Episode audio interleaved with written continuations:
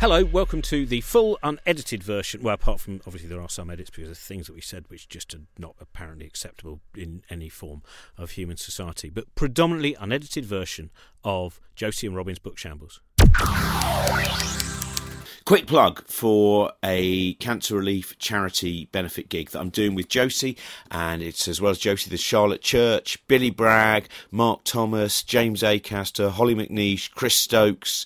Uh, Alistair Barrie is going to be a really brilliant night. It's at the new Wimbledon Theatre. It's on the 23rd of October. Go to the Cosmic Shambles site, look up for the night for Helen and Barry. It will explain what it's all about, why we're doing the gig. So please have a look. 23rd of October and encourage other people to come. Billy Bragg, Charlotte Church, Mark Thomas, Josie, me, Holly McNish, James Acaster, and more. Come along. Bye.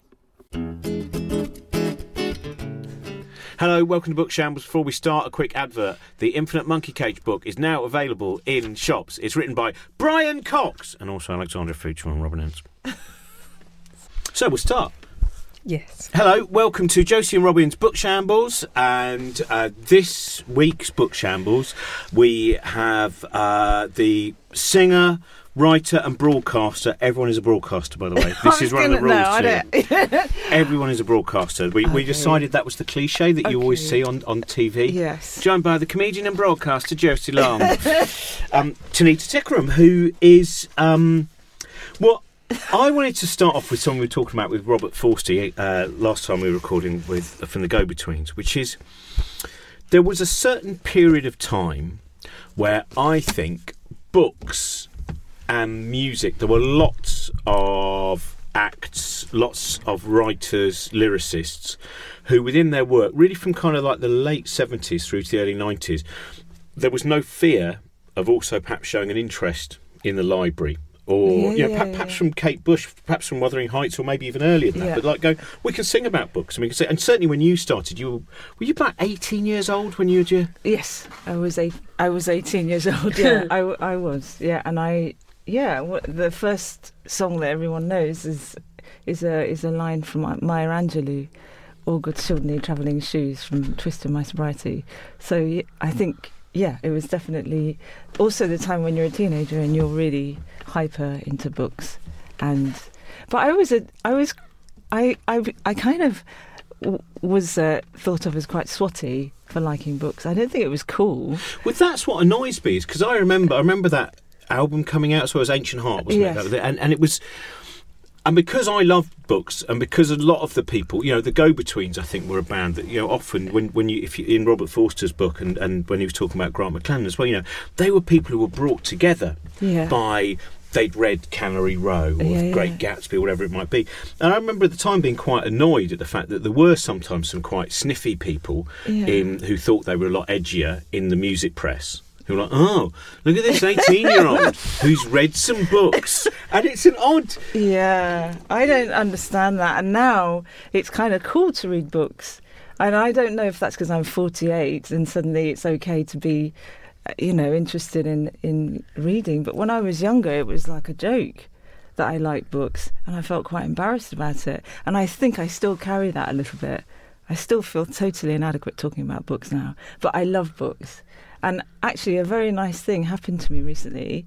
I, I, I had a reunion with my English teacher from when I was 18, 16 to 18, and we, we had to get together for a documentary, but we became very good friends. And I remembered what an amazing teacher I had who, who really encouraged that kind of you know, passion for books and also sitting around and talking about books. And I've kind of lost that because you get very self conscious. Obviously, you don't. It's you do it for you do book shambles, but.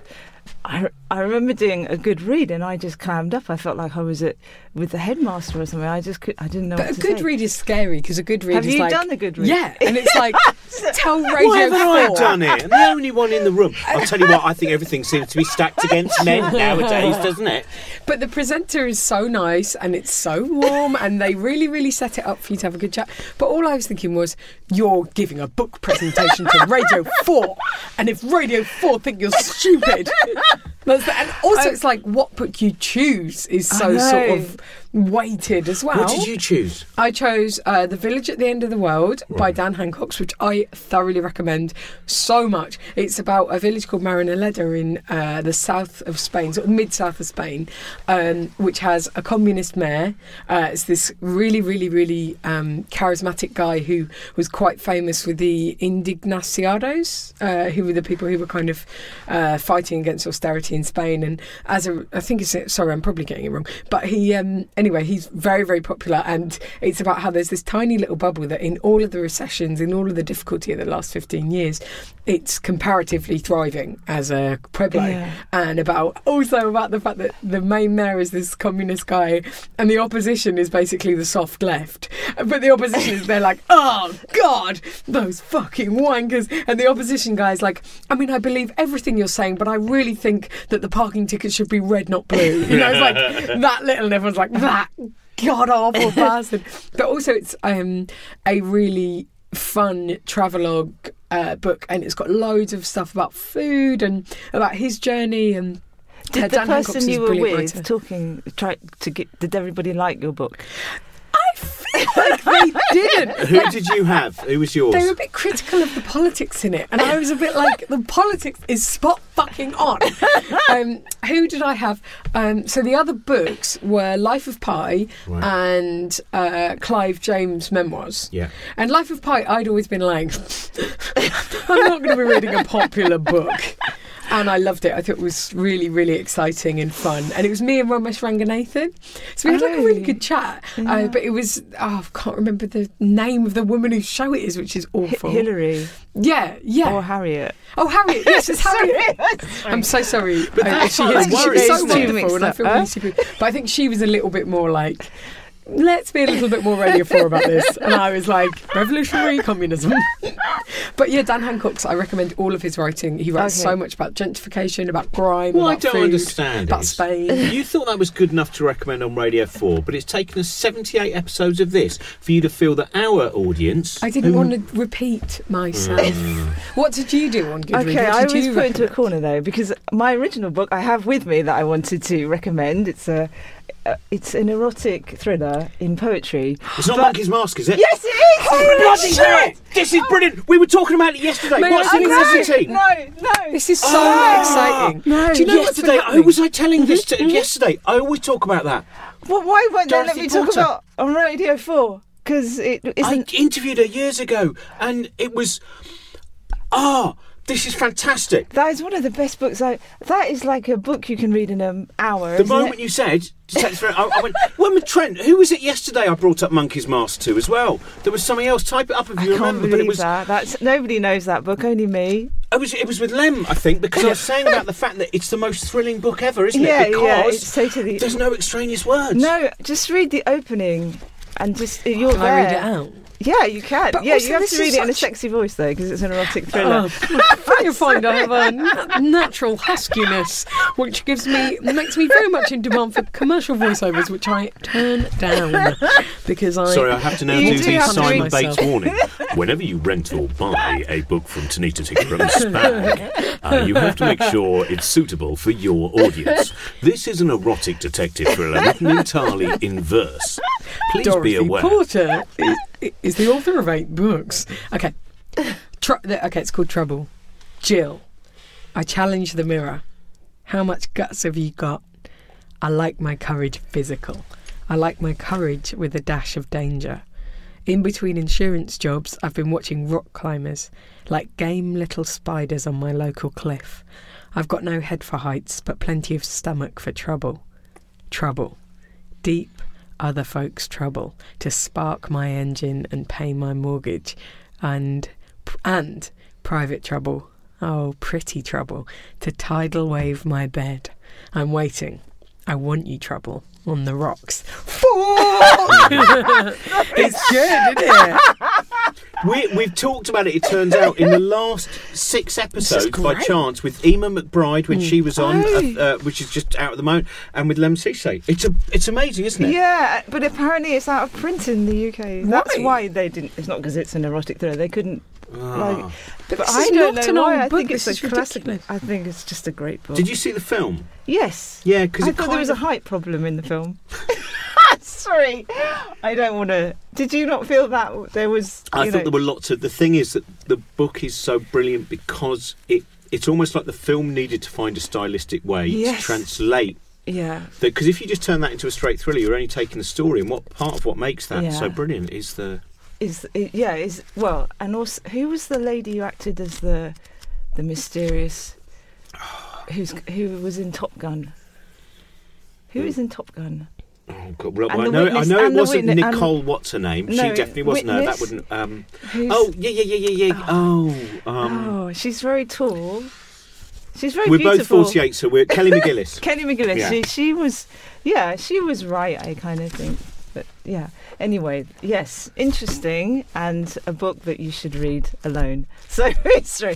No, but it's a great book. So um, yes, that's one of my That's a great choice. yeah. But how strange that we know that. Yeah, That's it's so- really funny. How, how did you discover that? That's It was I, I was doing a, a literary festival and and I got sent the books really late oh and uh, so I thought oh god I've only got a train journey to read everything and so I thought well I'll start with this because this is Wow. the and it was just going up to it, it, it it's such a and it's a great pity because I think I think she died a few years yeah, ago and and yeah. Gosh, um, that's very young as well. yeah, she yeah, she wasn't that, and and she it, it's uh, well, I hope because it was published by Serpent's Tail. So Mm-hmm. now we've mentioned it three times on this show. Can we at least have a limited print run of a couple of hundred of these? so. Because it, it does.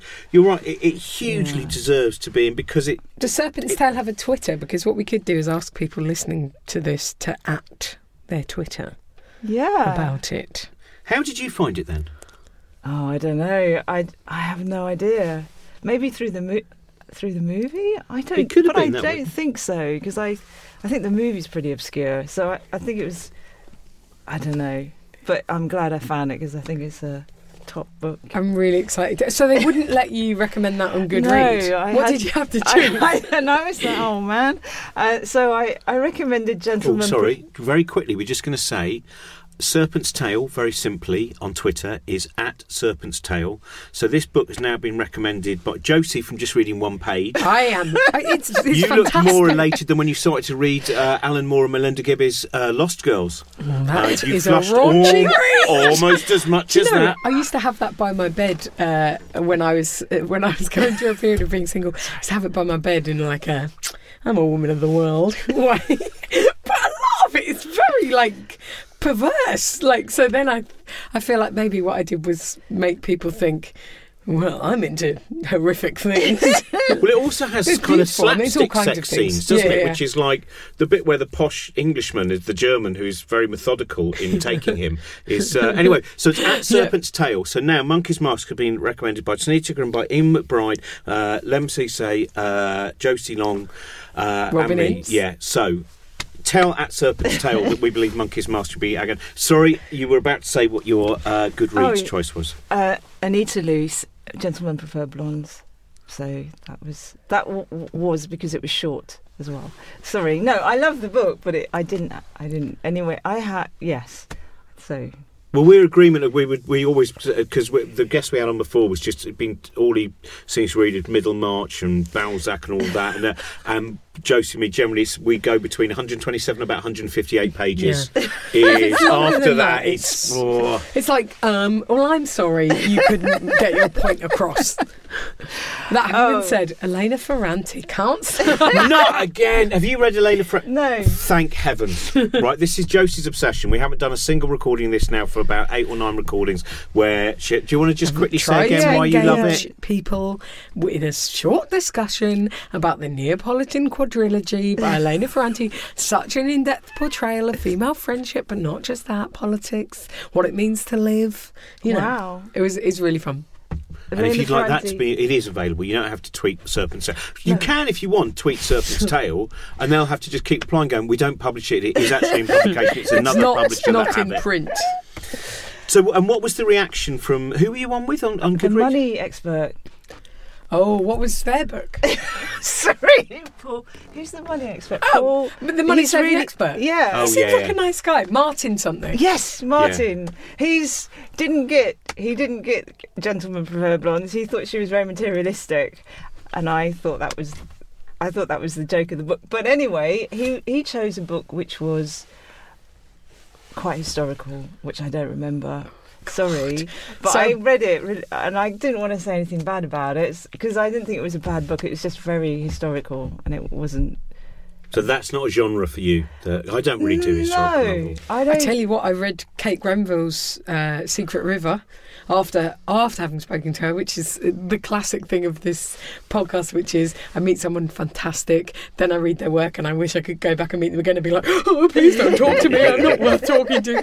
But um, Secret River, I found Okay. so brilliant because I felt like it was a real learning experience of, about being immersed in that time Yeah. without it being kind of schlocky and Yeah, yeah. like silly or you know and also without it suffering as kind of a, a book that had loads of suspense and loads of character development and loads of Yeah. emotion to it yeah. so it kind of it felt like not only had she written a really good intimate portrait of Mm. people but she'd also managed to place you in a different time which was Yeah. like wow i never read things like that okay. but yeah i never read things that are like the battle of waterloo is the backdrop Actually, this is that the hunchback who's a, a monk detective. Is that not Cadfael? He's not- Yes. Yeah, you're right. Yeah. Yes, sorry. So that, but it was very. I think may no, it may have been another one. Yeah, I don't. I sorry. don't know if Cadfael's. Anyway. A, it wasn't because Name of the Rose isn't. He's not. No, no, no. monk It wasn't. It was not. like a name of the rose, but an English one. right. And Ha! it. You might. You probably know. Trent, 'cause- can you put um uh historical hunchback uh, monk detective into the search engine, and we'll see what comes yeah. up. Anyway, so that was. Loads of weird nude pictures of Kim Kardashian again. It seems that even if you put in medieval hunchback monk detective, still the internet She's goes. there. I presume. No, stop presuming, internet. I hate the internet, which is a great book I read earlier this year. Actually, that is a really good book. I hate the internet, isn't it? yeah, it's great. Yeah. Oh, and it's I a short read. And it is quite, it's quite like a kind But of. also we I haven't wanted mentioned it for ages, but it's quite Vonnegut esque, isn't it? It's like the person who- who'd written it, I think, had an influence of Kurt Vonnegut in it, and it has that kind of Hmm. that that humour, that almost observation that feels like the observation is being made by someone who is n- is maybe still a little bit new to the earth. Do you know what I think? Yes. That, and that- al- yeah, almost as much as humans were doing this at this point. yeah. Yeah. So I'm sorry, we've become no, totally I, derailed. I haven't read that one. what was so the other book that you had to read? Oh, it was a detective book about um, the MI6 and MI5. I don't know. It was all right. It just wasn't a book I'd choose to read, but it but they were good books, you know. So it was good. I learned about Schl- ah, it's it's a place in London, not far. It's about the people who get kicked out of the MI5 and then they form their own kind of gang Oh, but they're they're kept within the MI5 or MI6, but they're never given any proper role. So it was a book about. So it was actually quite interesting, and they probably do exist. You've created two brilliant search engine things now for people listening. Sorry. At, Sorry. that's- Also, it's yes. really interesting. we're to going to think find out both of those. It's interesting to think about the fact that people who have very different personality types to you yeah. spend their entire reading lives in a completely different yeah. place to you. You know, like Yeah. even down to like they wouldn't read what you would think. Yeah. Well, everyone's going to read Catcher in the Rye or whatever, yeah, yeah. and they'd be like, "Uh, "You haven't read." Sharpe's War or whatever it is, you know, like Yeah. We'll get my dad on if you want to do a sharp special. he's got all those ones. The uh, Kathy Burke was on Goodread quite recently, and she picked uh, Patrick Hamilton's Hangover Square. which I love. That's a Yeah, great. which is a great Talk book. to me a bit about that, please. I don't know it. You must know it. No, I, you would love it. It's it's like the best book about London, about alcohol, and about when's it obsession, about obsession, obsessing on the wrong uh, person. It was been written. It was probably written 1940s. It's set in the the the build up to the Second World War. It's set in Earl's Court. yeah. Patrick Hamilton was a very interesting. He he. Um, have you read any of the biographies of him? Yeah, and he wrote famously Rope. Yeah. Oh, Hitchcock- oh, Hitchcock. that's we were talking about Yeah. it the other day. Yes, Yeah. sorry. So he had a very huge success when he was very And young. Gaslight. Gaslight. Yeah. Yes. Yes, was it us who were talking about Gaslight? It might, might have been, yeah, because it was because No, it wasn't. Just two days ago, I was talking about uh, Patrick Hamilton because I was talking. My friend's just moved into his new house, and he's got No. a very suspicious chest in his kitchen, and we were Yes. all like, "Oh, Rope, is it? What's, oh, we're all helping you hide the body, are we? And then we were talking about gaslight because a couple of friends of mine, uh, after I, we lived in a share house, and then after I moved out, they were talking about rope, and then they said, and of course, gaslight, the plot of our friendship. Very funny. I Anyway, mean, so- Keith Allen is currently in a touring production of Gaslight. He is. Is He that yeah, true? genuinely is. The um, but yeah, Hangover Square is. Uh, so when's it's that also 50s then? she is one of the because it's an interesting thing the damage of that of that character because everyone is damaged right everyone is Mm. Everyone they're is struggling. drinkers they're in a kind of bedsit culture in Earl's Court Yeah. some of them are really excited by the rise of fascism as Oh. well they're kind of yes, Mosleyites Yes, yes. um, yes. and then this guy who is a very tender character um, and the trouble is that he's sometimes just overtaken by blackouts yeah. and and all he's he loves this this young woman who's been kind of lured towards fascism and she and her friends clearly know that he's you know they see him as a weakling and the way they use him and, and it's yeah it's a really and he wrote another brilliant collection called 20,000 Streets Under the Sky Mm. which is a really and then he, he his own story is one of drinking a lot isn't it Mm, I'd love to read something about uh, fascism in Britain in the 30s in terms of how much people felt it was a threat and how close people felt it was to gaining any kind of power in the 30s in Britain. That would be really interesting, I Mm. think. Well, reading that Our Hidden Lives has some hints to that, which we talked about before, which is I Simon got Garfield's collection of. This is the best synchronicity one we have had for ages. What? Porter, Hamilton, Garfield, they're all there. Not Gar- not the cat Garfield, Simon Garfield, the uh, um, who wrote the great book about wrestling as well. Uh, he's just called The Wrestling, which is a wonderful collection of kind of interviews and bits and pieces involving Les, Les Kellett and various others. And then he wrote the one about uh, um, Radio One when Matthew Bannister took over. And uh, but but but his his book Our Hidden Lives is because I think. That those mass observation diaries start. No, no, you're right because he. I read. I was reading the introduction yesterday when I got the book, and basically, in the 30s it was one thing, but then after the war it became another thing altogether. Yes, yes, it did start before the war. Right, we better get to your next book because you've Sorry. carried a large bag. Sorry, Yeah, I would no, say I really d- recommend. I just wanted to recommend. Oh, sorry, no, go on, recommend. I really Oh. recommend Our Hidden Lives from what I've read of it so far. Partly because it's such a delight to read things that are like, thought I was going to die off the cold, never did. Went down to see the MP, thought he thought he'd better be showing me what was going on. The winter's going to kill us all, and that's the excerpt. You know, it'll be like. Dad, Dad brought some carrots. Thank God. You know, I, I can't. Sorry, I can't parody it properly enough. But it's just the tone of it is so beautifully of the time, and the portraits is like two paragraphs, and you feel like you get it all. Anyway, I'm sorry. I'm No, digressing. no, What that's are you- really. Oh, hang on, we've just had the results through though. And the results are, let's see, Yes, Dissolution yes. by CJ Yes, Sansom. Both. Yes, thank And you. You Slow are Horses is MI5 uh, by Mick Herron. I don't they- know how you did that. They That's are jubilant in the booth. They are absolutely celebrating. So I'm so sorry. What have you got there, please? Um, I thought I'd, this is my book I wanted to talk about because I just remember it's a book I've always wanted to keep, you know, not lose, and that Mm. because I have a lot of books, and it's a very strange story, and it seems quite timely, and uh, so basically it's about. So she began life as Gordon Langley. I don't know. Have you? Do you know this book? It's kind of a No, I don't. book. This is J- Josie. What's it called? Do you A want to? Charleston legend. Dawn. Oh, sorry. Oh no, it's I'm just, I was just actually thinking you were. talking to Yeah. I know, which I may add is more real and less ridiculous. and um, uh, this, so this cover's really interesting because she's superimposed with herself, with her Yeah. younger self, where she's, yeah, So basically, she was born. She was, I think, maybe the illegitimate son of uh, uh, the chauffeur of Sackville-West and um, a servant, another servant in the house. She kind of grew up in Sissinghurst or around, and well, not in Sissinghurst. She probably grew up in the servants' bit, and she probably identified a bit with Orlando, and she. Um, became a, a writer, a sort of society writer in newspapers. She went to America and she ended up being a um, very uh, sort of the companion of Isabel Whitney, a painter.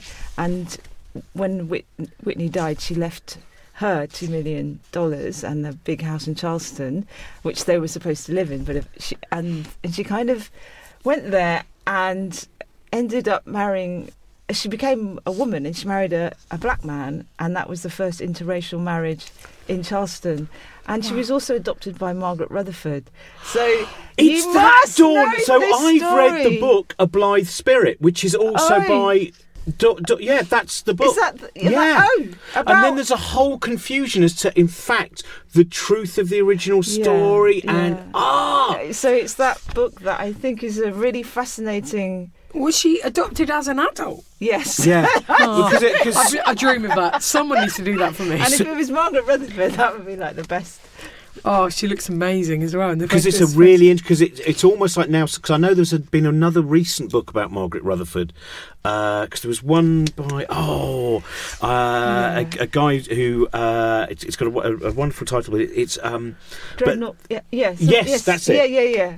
I can't remember. Yeah, something like that. Yes. and that's got quite a lot of kind of debate Yeah. over what is the true story of Dawn and Yeah, in fact yeah. was was the whole thing perhaps a little bit more of a manipulation involving Margaret Rutherford and Stringer and uh, oh, I don't know. Yeah, that that's true. But it's- it's uh, it's it's just the whole I idea of you know being the first. I don't. I can't imagine how that affected their lives coming out as being just marrying a black man at that time and living like that. And she and she had a baby as well. That's the other part of the story. So she did turn up with a baby that um obviously if she'd had a sex change that wouldn't have been yeah. possible but she always claimed that it was biological.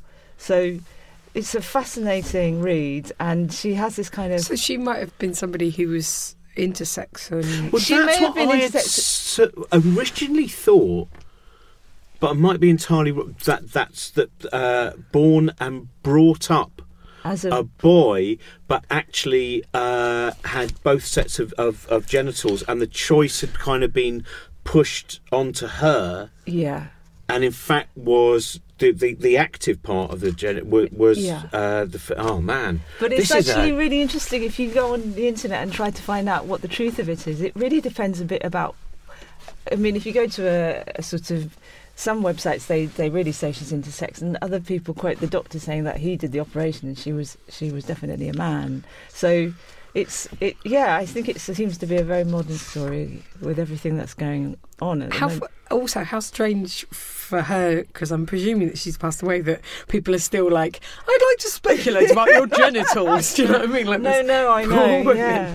But that's the thing is that it, it is yeah. But people were uh, uncertain whether the whole thing was a, a little bit like that person who pretended to be Sidney Poitier's son. You know, the, Yeah, uh, yes. that- that was the whole thing a kind of. Uh, but that's Yeah. also the great thing about the speculation, the fact that Margaret Rutherford is still there's enough cultural cachet around Yeah, her that we yeah. still wish to discuss Margaret Rutherford and her intriguing and fascinating life. No, absolutely.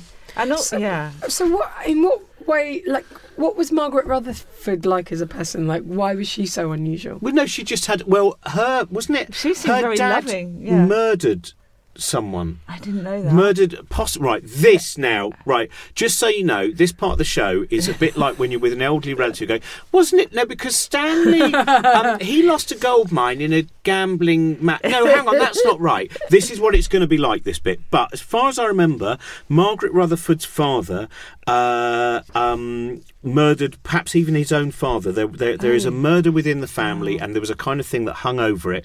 Uh, Margaret Rutherford herself and her husband Stringer, who turns up in the uh, uh, the Miss Marple films, the four Miss Marple Yeah, films she was in. Uh, uh, there is very little. About them, which has ever been written, which suggests that there is anything, any nastiness there or unpleasantness, yeah. but that possibly the what the only thing that was that I think it did have some effect on her mental health. Yes, Uh, yes, um, yeah. But we'll try and find out. By the way, it's Margaret Rutherford Dreadnought with Good Manners by Andy Merriman. Uh, Andy Merriman has Oh. written some very nice uh, uh, and interesting books. But so I think that's so now we're going to find out using the Trent computer system. Here's our, the trouble is we've now turned him so much into Hal from 2001 that I don't think he'll allow us to open the studio doors. Um, but let's find out that. But that's, I haven't seen that book before. Have you not? You, no, I may must- well distract you and steal it and run out into the street from here because. I think it's one of the strange, and I just love the the idea that people live lives like that that are so multi-layered. Who are they Yes. really? I don't. I. I- just. I think it's just extraordinary because it takes a lot of courage as well. So Mm. to just go off and I don't think I don't think she's a swindler or he's a swindler. I think they really are absolutely who they are and loved really loved her husband and I- mean and I think she was very close to Margaret Rutherford, you know, so or he she well he was and then she became she and Margaret Rutherford was totally accepting of of the But she was a, when Margaret Rutherford knew her, wasn't she was a man Oh, and then right. she became a woman right? and she was she was really yeah Because it's like when you talk about those characters, there was that great book that was very popular for a while, Queen of uh, Whale Cay. I don't know if you ever No, that no. that was another one about someone who just went out into the world and went right. I'm going to go in. I'm going to take myself into the most unusual areas, and I'm going to you know be something that you are not meant to be. You know, she was yeah, she was she was a woman of incredible kind of chutzpah and just went and, and went right. This is this is what I will create for myself, and I'm going to slightly leave the society that I'm in because that society has such. Uh, an oppressive regime of presumption that, Yeah. that Yeah. I'm going to go into another territory Yeah. and become who I want to be. yeah wow well they but such a strange place to choose to do it charleston which i pretty sure wasn't the most you know rainbow flaggy place in the world sorry anyway an interesting book Okay. this is really interesting. Right, you're in charge of the interview for a while because I want to read the book. I'm sorry. I, I, I do. That is a problem when people bring in the actual copy, and then I'm like, it You is really interesting. I'm looking right over it, but I always do it as well. I can't help myself. Um, what else have you brought? Oh, I didn't know what I I wanted to ask you actually because I thought you guys might know more about this guy than I do. But I read these two books and I really like them, but I don't know who he is and I can't find anything. Oh my No. word! I've not heard of these at all. So this is Caroline, a mystery by Cornelius It's about a talking monkey, but and this one is about someone who falls in. No, this is the talking monkey. Caroline is a donkey.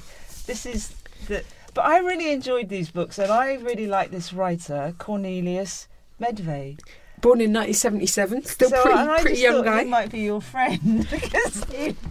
But maybe I- he is because it's So the only reason you said yes to this was the hope that we could write. Fair enough. Yeah, no, no. I thought you might, or some of, you know, somebody. But anyway, I, and Oh, I think they books have. are fascinating. They've got sort of mock photocopies in them. Yes, and like- they, and they have great covers. So I, I'm not sure. So what are they? Are they kind of puzzle books? No, it's just. Actually, they're really worth reading. That It's the Mr. Th- Thundermug is about, uh, I guess, a, a a monkey who develops the gift of speaking, and then the donkey one is about, I guess, this guy who lives a very boring life who ends up becoming very close to a donkey and they go on a walk together i think. As far as i remember my m- memory is terrible. But i remember or mostly when i read a book i have the emotions i had when reading the books and, and i really enjoyed reading these books and, and was transported so. And what drew you to them? the cover i like yeah, the this cover. cover is beautiful. and uh yeah and i liked his name cornelius medvei And I wonder if he's written more since. Because this one's 10 years old. This is the more recent of the Yeah. two, isn't it?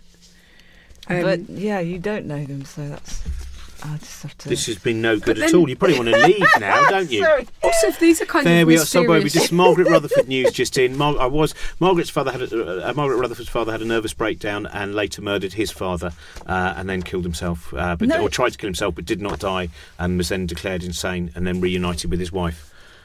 Blimey. So there we are. Also, That's, they've uh, started it with TLDR, which I think is a little bit um, glib considering the nature of the paragraph. Wow, that's dreadful. yeah. This Yeah, book this- is fascinating because there's a picture of sorry going back to the, the dawn of Charleston legend and and the, the, the picture there with where uh, she's when she's pregnant with Natasha in Exactly. 1971. and- So yeah.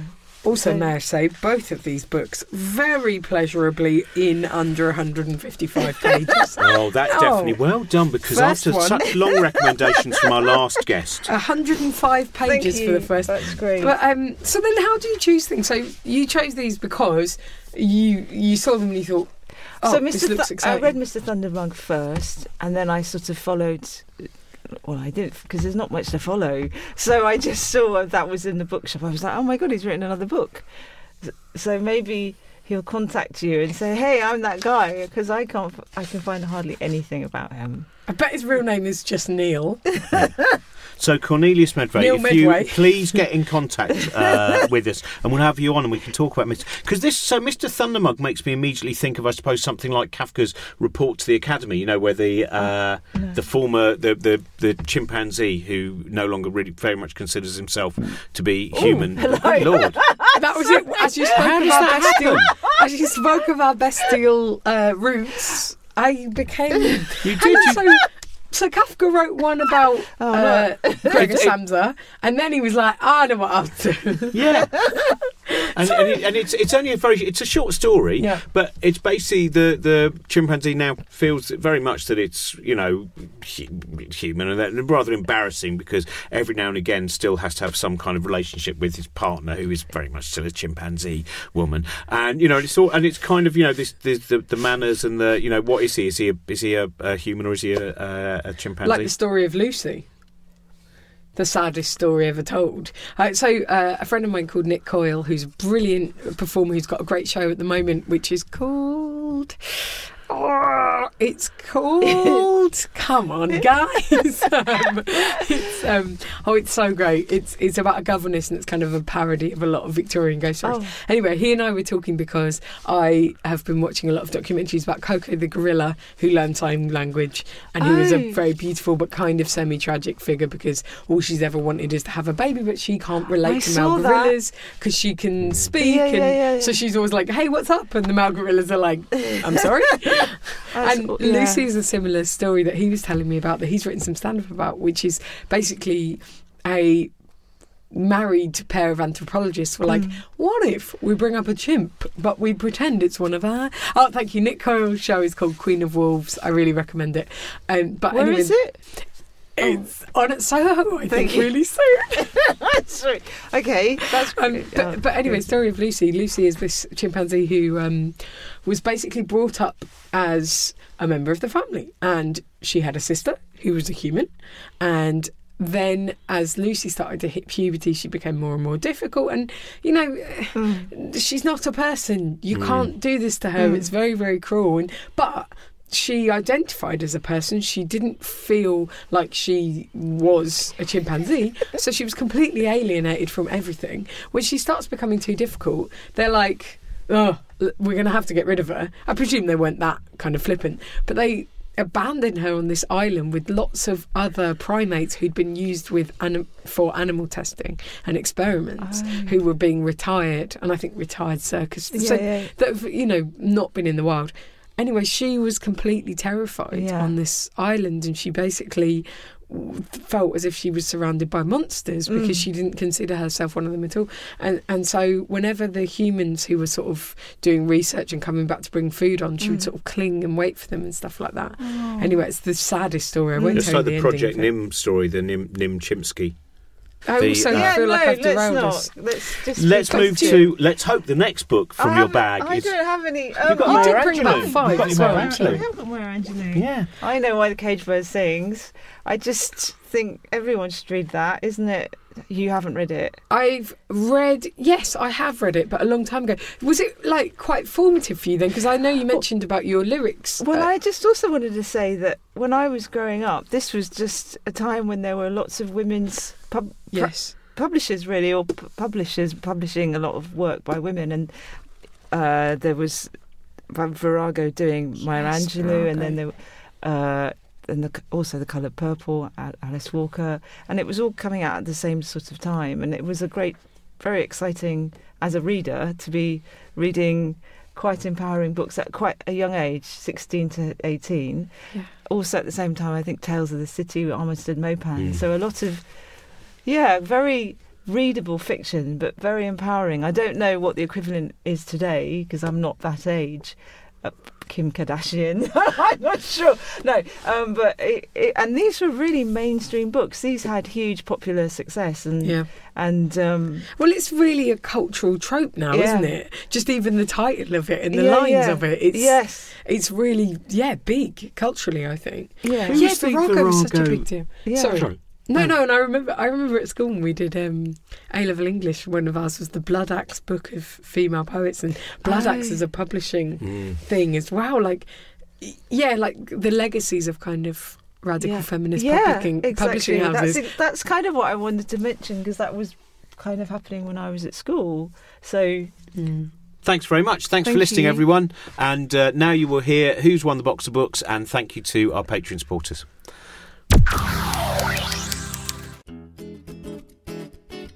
Uh, this this is a list of special thank yous for the Tanita Tikaram uh, episode.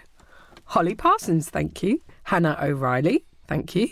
Shona McAllister, Purdy Patterson, Ryan Lloyd, Zia Atofi, Scott Kingsnorth, And the box of books winner today is Keith Brunt. Keith, congratulations. Drop us an email to contact at cosmicshambles.com and we'll make sure we get your prize out to you. And if you'd like to be in with the chance of winning the box of books as well as getting extended episodes and bonus episodes and all that sort of stuff, you can become a patron supporter of Book Shambles as well. It's as little as a dollar an episode with a maximum of $3 a month because we only put out three charged episodes per month. All the others are free. So patreon.com slash bookshambles if you'd like to pledge there to support the show and help us keep making it essentially. And also you can go to uh, itunes or apple podcasts and give us a, a five star rating. That would be absolutely lovely. That really helps us bump us up the charts and get the show more noticed and all that that sort of stuff. So uh, do that as well. And that's completely free. You don't have to to pay to leave us a good review For all the reading lists of every guest that we've had, and also for some of the kind of specials we've done as well, you just need to go to cosmicshambles.com slash bookshambles.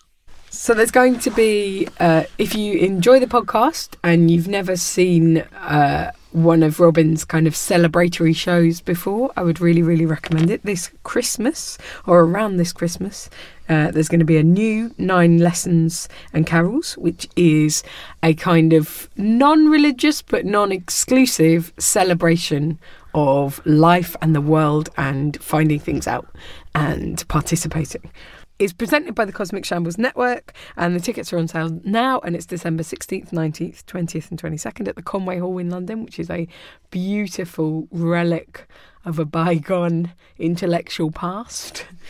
This podcast is part of the Cosmic Shambles Network. Josie Robbins' Book Shambles was produced by Trent Burton of Trunkman Productions.